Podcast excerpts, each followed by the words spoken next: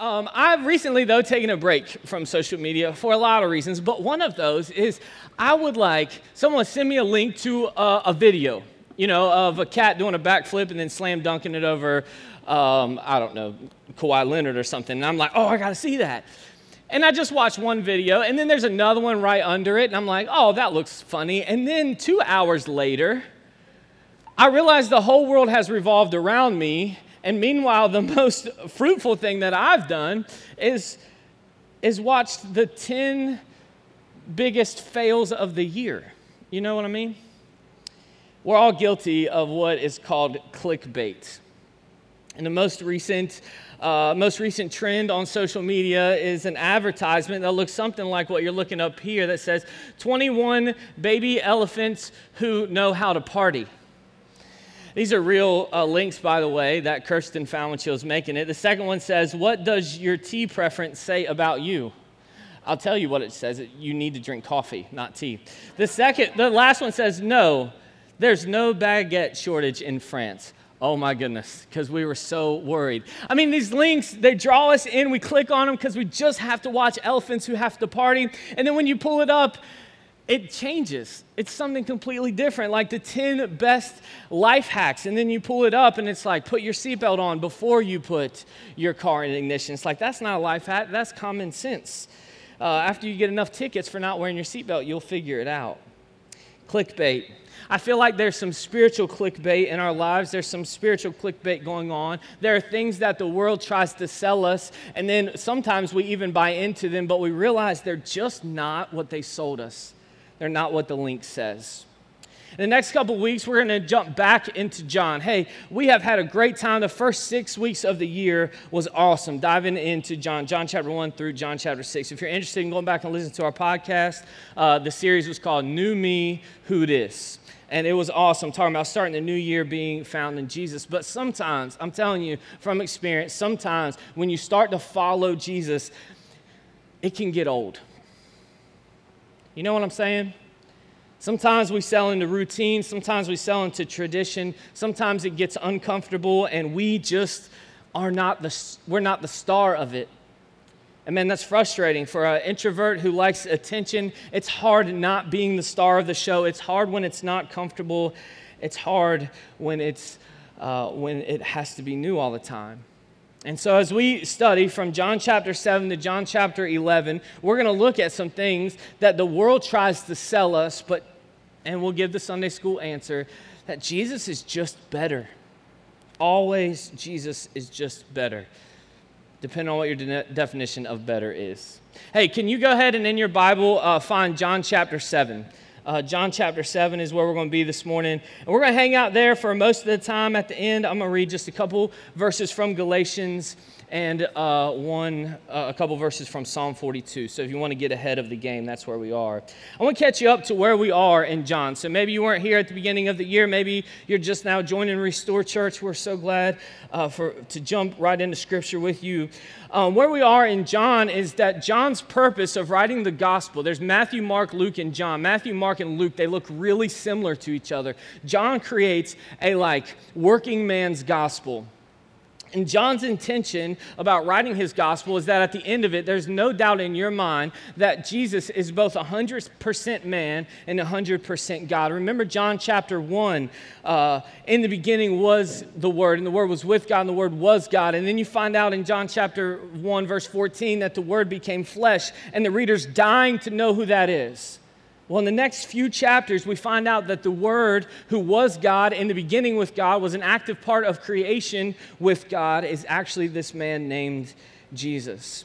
Jesus starts to do miracles. He's teaching in a different way. He does some healings on the Sabbath, which is a no no and gets him into trouble. Then crowds follow him because they want to see what Jesus is going to do next. They want to hear what he's got to say. They really just want to follow him to see him keep standing up and sticking it to the Pharisees large crowds gather. And we saw in John chapter 6, a large crowd gathers. He feeds 5,000. They follow him to the other side, and they're like, We want more, we want more, we want more. And finally, Jesus says, Okay, if you want more, you really, really have to follow me, even when it gets uncomfortable. And then they're like, Man, this is too hard. who can follow this kind of teaching. And they all leave. And then Jesus turns to his disciples, and here's the question he poses to all of us at the end of John chapter 6 is, what about you? What about you? Will you follow me? Actually, Jesus says, Are you going to leave me too? And Peter replies this He says, To where should we go? You have the words of eternal life. And over these next couple weeks and over the next couple chapters, we're really going to find the words that Jesus has, uh, the words of eternal life. So if you found John chapter 7, um, here's, here's where we'll begin. Says this in verse 1 After this, Jesus went around in Galilee. He did not want to go about in Judea because the Jewish leaders there were looking for a way to kill him. All right, you're going to have to go back with me a couple of months when we finished John. A couple months ago, Jesus, along with his disciples, they were in Jerusalem. So if you imagine uh, Galilee being um, uh, Virginia, uh, Samaria being North Carolina, and Judea, where Jerusalem is, being South Carolina. That's your geography. And so, a couple months ago, Jesus was in Jerusalem, the most southern place, and he healed this paralyzed man who's sitting by the pool of Siloam. You can find that in John chapter 5. In a very awe inspiring way, in a very symbolic form, Jesus spoke words of healing to this man. He says, Pick up your mat and walk away. Another account tells us that the man went away rejoicing and celebrating and worshiping God for all that he had done in that moment in his life. But there were some people who weren't exactly happy with Jesus and what he did. Do you guys remember this? The religious people. It's the religious people. The people who followed traditions, the people who followed the rules, they're angry. They couldn't care less about the man's miraculous hearing, healing or this extraordinary uh, glimpse at God. They didn't care that this man had his future back, that he could run and that he, he could jump into water, that he could rejoice and leap. They didn't care about that. The religious people only cared that Jesus had done this miracle on the Sabbath, in which nobody should do any work. Jesus, as a professor in college, used to say to us, Jesus upset the fruit cart. That's exactly how I'd say it. Jesus has made a mess of normal, clean, rigid religion. These religious leaders, they, they, had no problem. They were going about their normal day. And then all of a sudden, Jesus comes on the scene and he breaks God's laws. So they're so upset and they're so angry that their next step of action is they're going to kill him. And the turning point in John is John chapter 5, verse 18. You can look it up later, but it says this that they tried, at this point, they tried all the more to kill Jesus. Now, listen, following Jesus was already hard enough. It was not the societal norm. But now the religious people, check this out, the religious people were making it even harder to follow Jesus. The religious people were after this man named Jesus. They wanted to kill him. And the threat was so serious that while he was in Judea, he had to flee to go to Galilee. But then the time comes for this Jewish festival. It was called, in, your, in the scriptures, you can read it, it's going to be called uh, the Festival of Booths, B O O T H S, not boots, booths. But if you're from a rural hometown, every festival you had was a festival of boots. Am I right? Or you'll read it as the Festival of Tabernacles. It was a seven day harvest feast in the fall, which, they, which prayers and petitions were made for rain and sunlight, and they were usually expressed with water libations and nightly lighting of menorahs. A couple years ago, uh, I read a book um, called Home by Marilynne Robinson. Now, I'm not one for fiction. I'm just I have no imagination. But this book really gripped me. It was about a father who was a preacher and he was nearing the end of his life. He was starting to get sick. Um, his middle child, Glory, had come home to take care of her father. At some point in her life, Glory had moved away, became a teacher, she married, and then eventually she divorced there was Teddy. Teddy was the oldest of the children, and he was the success story. He was the golden child. He had left home a long time ago to become a doctor. He became a doctor and is successful. But then there was the black sheep of the family. Some of y'all, uh, is that some of y'all? All right, cool. We're on the same page then. The black sheep of the family, the one who always caused problems for himself, the family, and everyone, his name was Jack. So there's Teddy, Glory, and Jack. And in the story, the main plot of the story was Jack wanted to come home to say goodbye to his dad before he passed. But he, he made his schedule such that he could come home before any of the other children uh, would come home to say goodbye. So he tried to come back like really early. And so the, real, the big plot around the story was when he came home about three weeks early to say his, his goodbyes to his father, he was surprised to see that his, the, the middle uh, daughter was there, Glory. She had been there for weeks taking care of him. Now, the tension in the house was between really all the members of the family. See, Jack had never come home for his mother's funeral, and so his relationship between his siblings and especially his dad was really strained. And so this, had, this was the first time he had been home in 20 years. And as the story unfolds and the plot thickens, uh, if you read carefully, you'll see that the, the, the, desire of each family member really is to gain the approval of everyone else in the home. Glory, her entire life, just wanted her dad to approve of her. She really wanted her younger brother's approval also.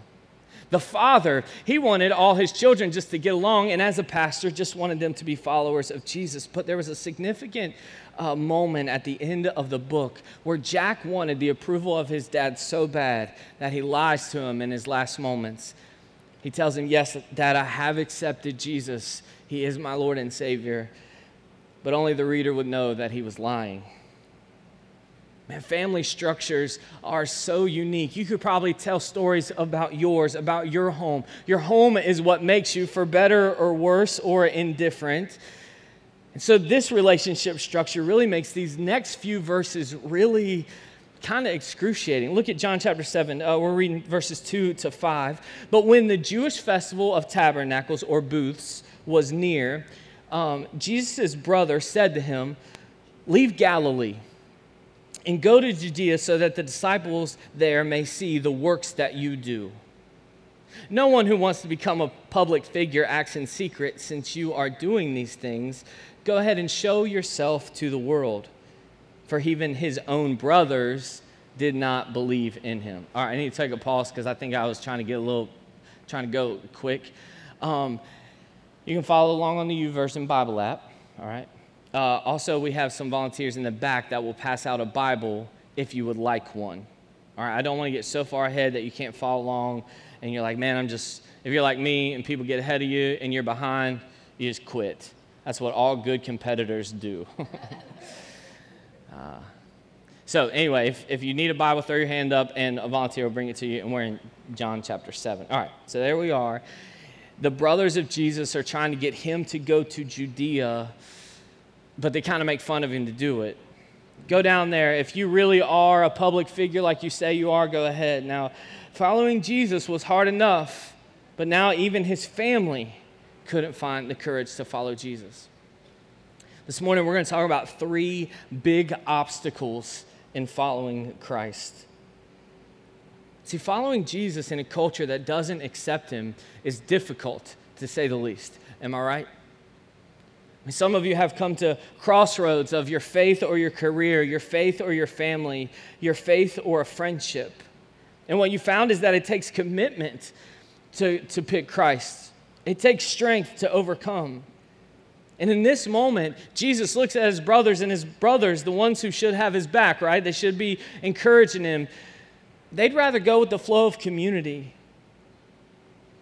Sounds like some churches and church attenders now. We can't make up our mind about who Jesus is, and we'd rather be normal about our faith. We'd rather be normal than, than boast about our faith. We'd rather uh, flow into society than stand for anything.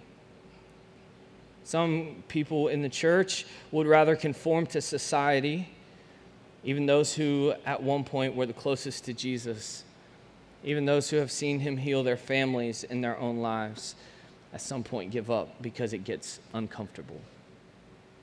The first obstacle that we face in this passage that we see is comfort. Jesus is greater than comfort. Comfort is the first clickbait. There's something that the brothers of Jesus really ought to be teaching us here They knew that following Jesus meant all or nothing, not some. It wasn't a choice to follow Jesus for them when it was convenient. It's not a choice to follow Jesus when it's easy. It wasn't a choice for these, or these brothers of Jesus to follow him when the feeling is there, but when it's not, uh, we're out. Even Jesus' brothers knew that making the decision to follow Jesus was an all or nothing thing. They knew that because uh, they knew because they couldn't do it, these, these brothers couldn't follow Jesus completely. And they knew that if they couldn't follow Jesus completely, they shouldn't even do it at all. You ready for an unpopular opinion? Following Jesus is not about your comfort or your breakthrough or your rise over your haters. Makes for some cool t shirts, but it's just not found in Scripture. I saw something uh, online just this week, uh, and it says this When people want, or when Paul wanted to encourage Christians, he did not say that their breakthrough was right around the corner. He helped, he helped them make sense of their suffering in light of the coming reign of Christ. If we suffer with him, we will reign with him. He went on to say this sometimes the breakthrough doesn't come. Christians get sick and they die. We lose the job and we don't get a better one. The resurrection and transformations of all things is our hope, not victory over haters but victory over death. It's not about comfort. Following Jesus is not about living a life of comfort. It's instead living a life that through our trials, they point to Jesus and his glory. This life is about making God famous. Uh, let's keep reading in John chapter 7. First clickbait is comfort. Uh, the, then, then we keep reading. Therefore, Jesus told them, My time is not yet here for you, any time will do. Jesus is teaching. The world cannot hate you, but it hates me because I testify that its works are evil. You go to the festival. I'm not going up to the festival because my time has not yet fully come. After he had said this, he stayed in Galilee. However, after his brothers had left for the festival, he went also, not publicly, but in secret. Now, at the festival, the Jewish leaders were watching for Jesus and they're asking, Where is he? I'm sure they're plotting. I'm sure they're waiting for him to come because once he's there, they can trap him and kill him. Kill him. Among the crowds, there was widespread whispering about him. Some said, He is a good man. Others replied, No, he deceives the people, but no one would say anything publicly about him for fear of the leaders. Not until halfway through the festival did Jesus go up to the temple courts and begin to teach. Here again, we see this, this type of language coming from Jesus about his time not yet coming. Remember in John chapter 2 when his mom tells him to turn the water into wine, and he says, Woman? you all remember that? Uh, he didn't mean it out of disrespect, but sometimes we read it, we're like, Jesus, ease up. You're about to catch the backside of Mary's hand. She can be like, Bless you. uh but do you remember his response of to why he wasn't ready to do it? He says, My time has not yet come. See, if Jesus were to march into Jerusalem at the beginning of this festival, when all of the Jews expect him to be there, they're going to arrest him on the spot and ultimately fulfill their mission of killing him. There's no doubt that Jesus has a duty to protect himself and to protect the mission that he has on earth. Hey, when you look at this passage, Jesus didn't lie to his brothers about going to the festival.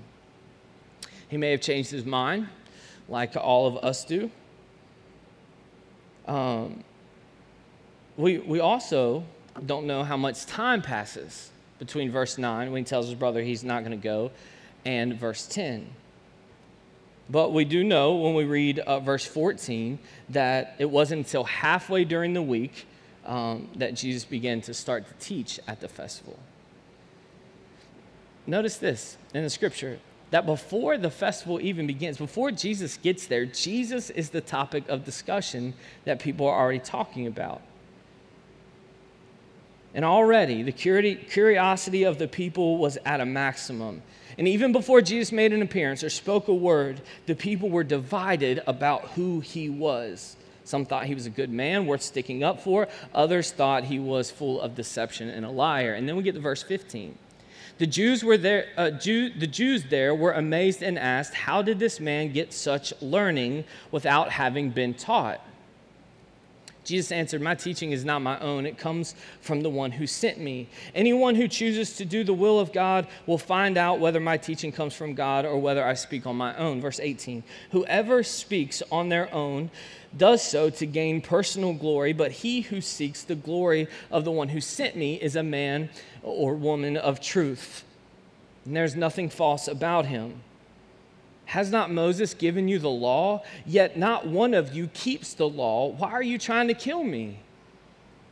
You are demon possessed, the crowd answered. Who is trying to kill you? I want to pause right here and show you what our next clickbait is. Jesus is greater than our traditions. Now, before you write me off, let's keep this up here for a second. Before you write me off, just hang with me. Jesus makes it clear that not one per person is able to keep the law. Now, when we're talking about the law, we're talking about the Mosaic law that extends all the way back uh, into uh, Exodus, Leviticus, Numbers, and Deuteronomy. The Jewish law consists of 613 laws. How can anybody keep 613 laws, let alone keep uh, 10. it's impossible. And it shows us from the very beginning that God's plan is not for us to be perfect, but to rely and to trust on Him. From the very beginning, we couldn't uh, fulfill the law on our own. And so we needed something, some kind of sacrifice. And you and I, we need the blood of Jesus to forgive us of our sins. But, I, you know, sometimes I forget that Sometimes I live a life trying to be perfect. It's, it's easy for us uh, to think of tradition. So when I say tradition, you're like, yeah, we're not a traditional church. Uh, so, you know, I'll choose Jesus over tradition anytime. We, we often think of stuffy old churches, right? Or unaccepting old people who sneer at the dude with tattoos. Perhaps it's the church you grew up in. Or, um, Maybe it's the one your parents drugged you to. Perhaps it's the one that you vowed, I will never go back to that church. Or maybe you said, I will never go to church again. Maybe it's the church that you think of when you think of, uh, of the reason for churches that say we're church for the rest of us. Hey, look, if that's you, I want to apologize for those churches. I really think their heart is to try to do what's good but over time, tradition sometimes gets in the way. And I think even for us as a church that's two years old, for us as a church that's trying to seek God and do it with a mission of loving God, loving people, and loving the world, with a mission of being a church for the rest of us, I think it would be a good idea for us to look at this tradition with some new eyes. They say that in the church, the most dangerous words are because that's the way we've always done it.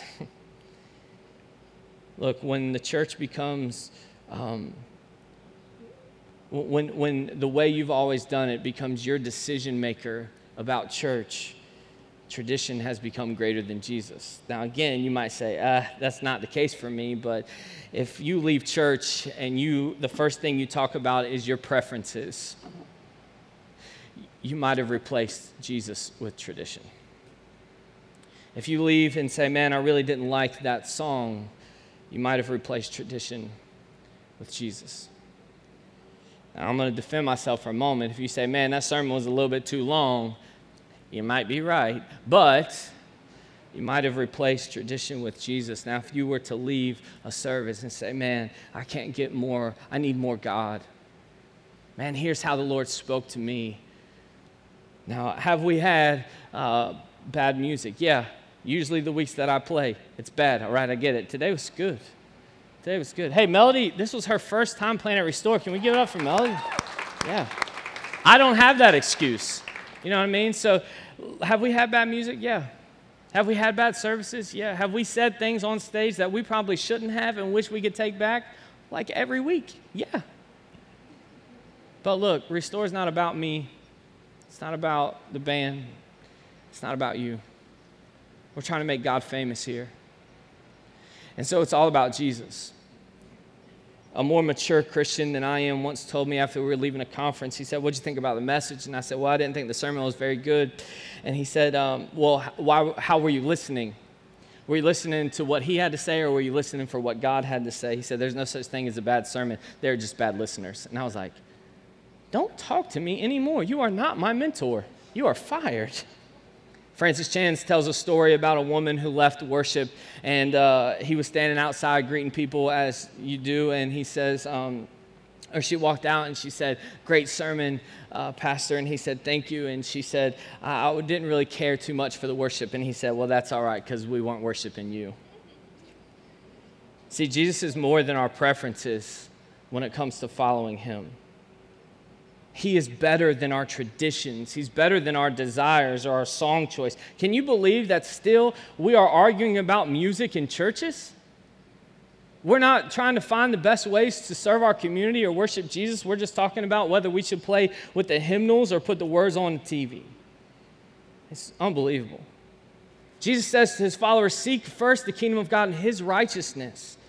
And that should be the tenet of every Christ follower. Nowhere in there are our preferences or our traditions.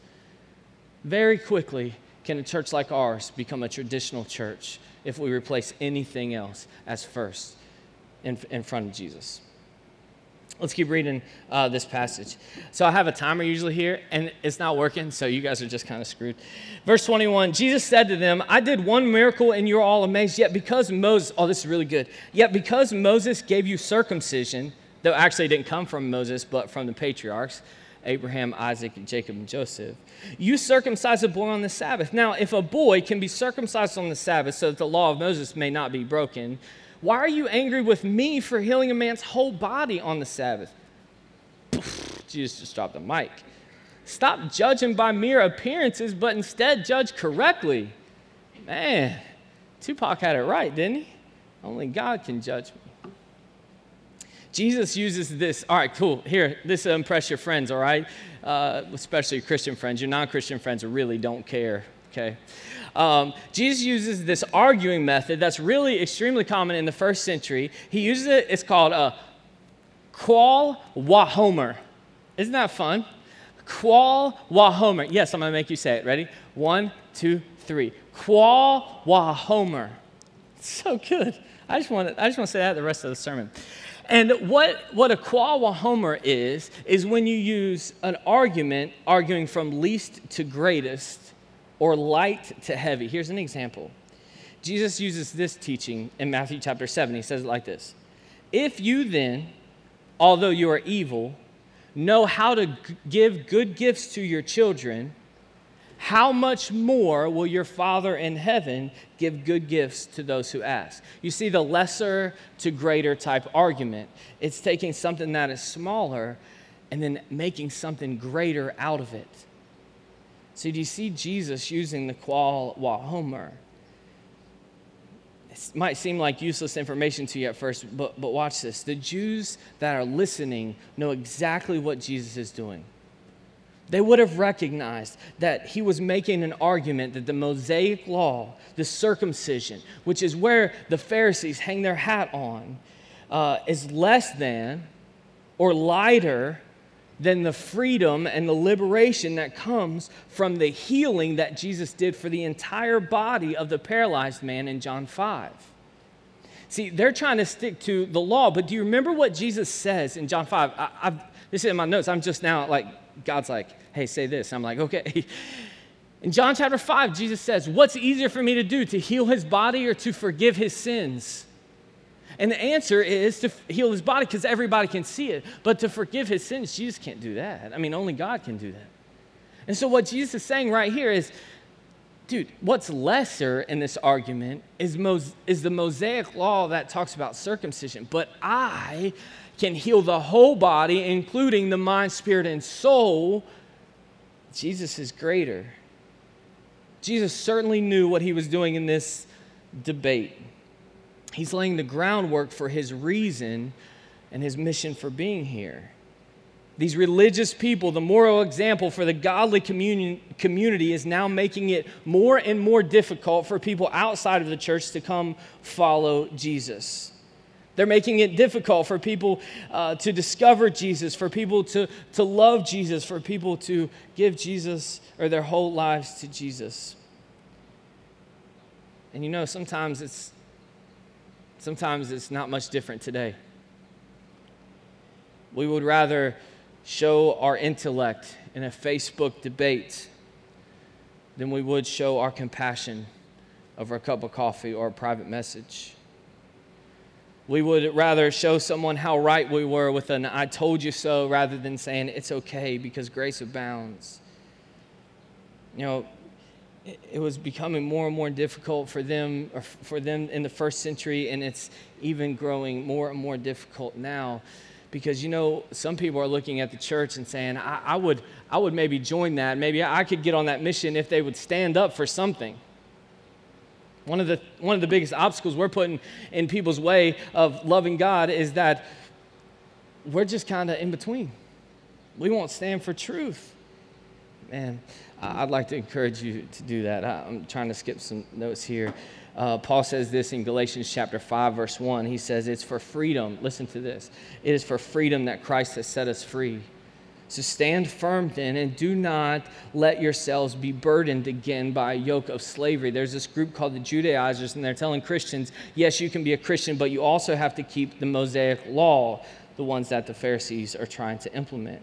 Paul's telling the Christians in these churches stand firm in your faith. Don't give in to the burden of slavery or tradition, but focus on the freedom of Jesus. And believe it or not, there's a lot of Christians who stand in stark contrast to this verse.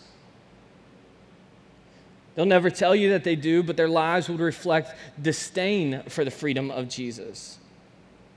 There are types of people who stand at the front doors of Jesus, uh, of churches, waving their fingers at the community. You cannot come in until whatever.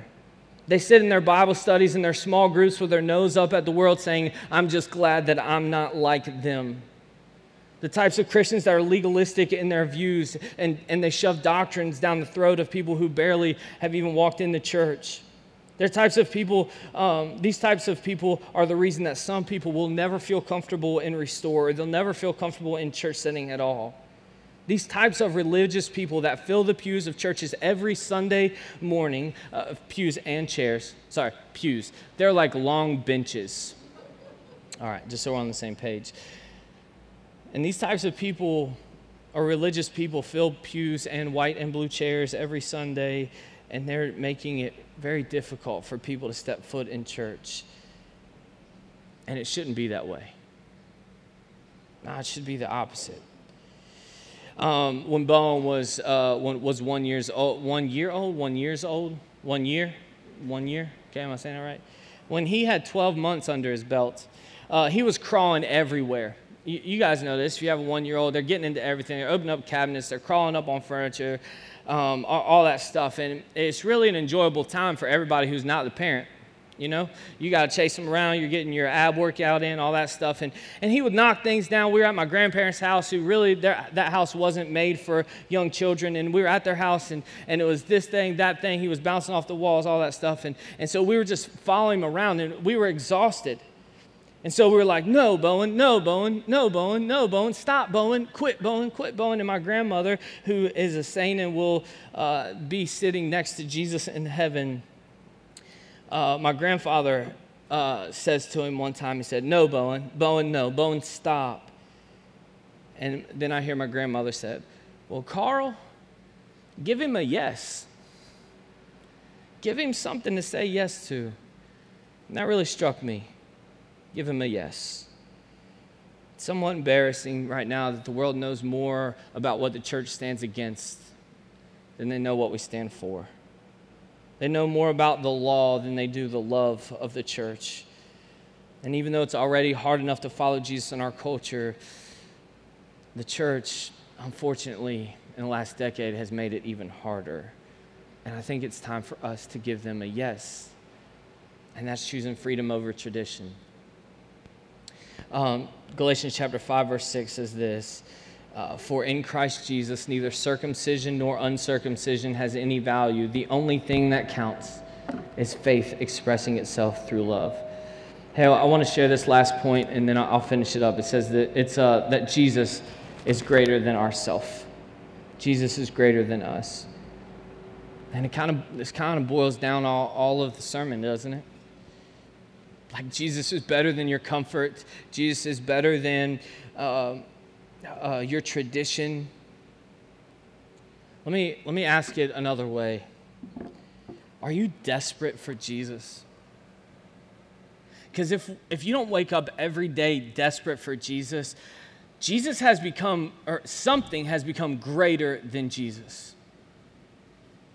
Like, we, we've got to wake up every day with a desire and a passion in our heart to follow Jesus, to know Jesus, to worship Jesus, to, to just have our whole life entrenched in Jesus. And I got to tell you, you know, I, have been kind of open and honest about this little, I'm going through a little struggle right now, me and God, you know? Yeah, have you ever been there?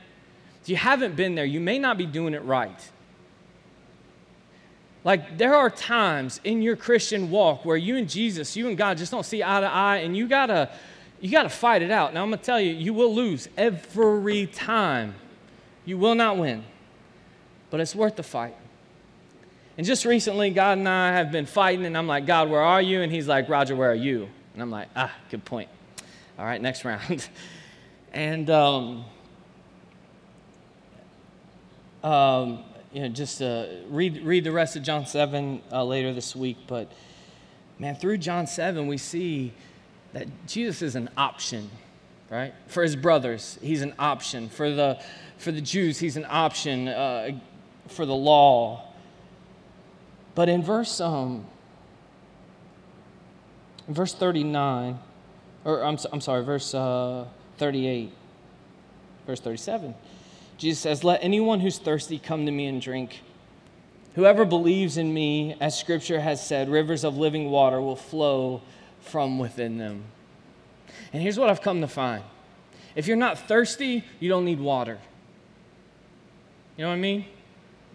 Like if you don't find yourself thirsting or quenching, then you don't need water. If you don't find yourself needing Jesus, guess what? You don't need him. You can go your whole day, your whole week, your whole marriage, your whole career, your whole life, your whole financial struggle, your whole whatever, and not needing Jesus because you've never needed Jesus. You know, I, the past month, the past three weeks, I've been just thirsty but I've not given myself the humility. I've not allowed myself to humble myself at the foot of the cross and say, I need the water. Lord, give it to me. I've let other things get in the way. I've let restore come first. I've let the growth of a church, your church, get in the way of your relationship and, mine. I've let the difficulties of a stinking hot school frustrate me to the point that I, I can't even come to come in a moment of prayer without trying to solve everything. I don't know, maybe you've never been in a spot where your mouth was so dry for the Lord that you've had to read Psalm 42. And I, just want to read these, and uh, we, we do this every now and then. We're going to make Psalm 42 the prayer as we end our sermon. That's what it says. As the deer pants for streams of water, oh, my soul, it pants for you, my God. My soul, it thirsts for God, for the living God. Where can I go and meet with God? Listen, my tears have been my food day and night, while people say to me all day long, Where is your God? These things I remember as I pour out my soul how I used to go to the house of God under the protection of the mighty one with shouts of joy and praise among the festive throng. Why, my soul, are you downcast? Why disturbed within me? Put your hope in God, for I will yet praise him, my Savior and my God. My soul is downcast within me. Therefore, I remember you from the land of Jordan, the heights of Hermon, from the Mount Mizar. Deep calls to deep in the roar of your waterfalls. All your waves and breakers have swept over me. By day, the Lord directs his love. At night, his song is within me, a prayer to the God of my life. I say to God, my rock, why have you forgotten me? Why must I go about mourning, oppressed by the enemy? my bones suffer mortal agony as my foes taunt me, saying to me all day long, Where is your God? Why, my soul, are you downcast? Why so disturbed within me? And then the psalmist writes this as the last sentence Put your hope in God, for I will yet praise him, my Savior and my God. Amen.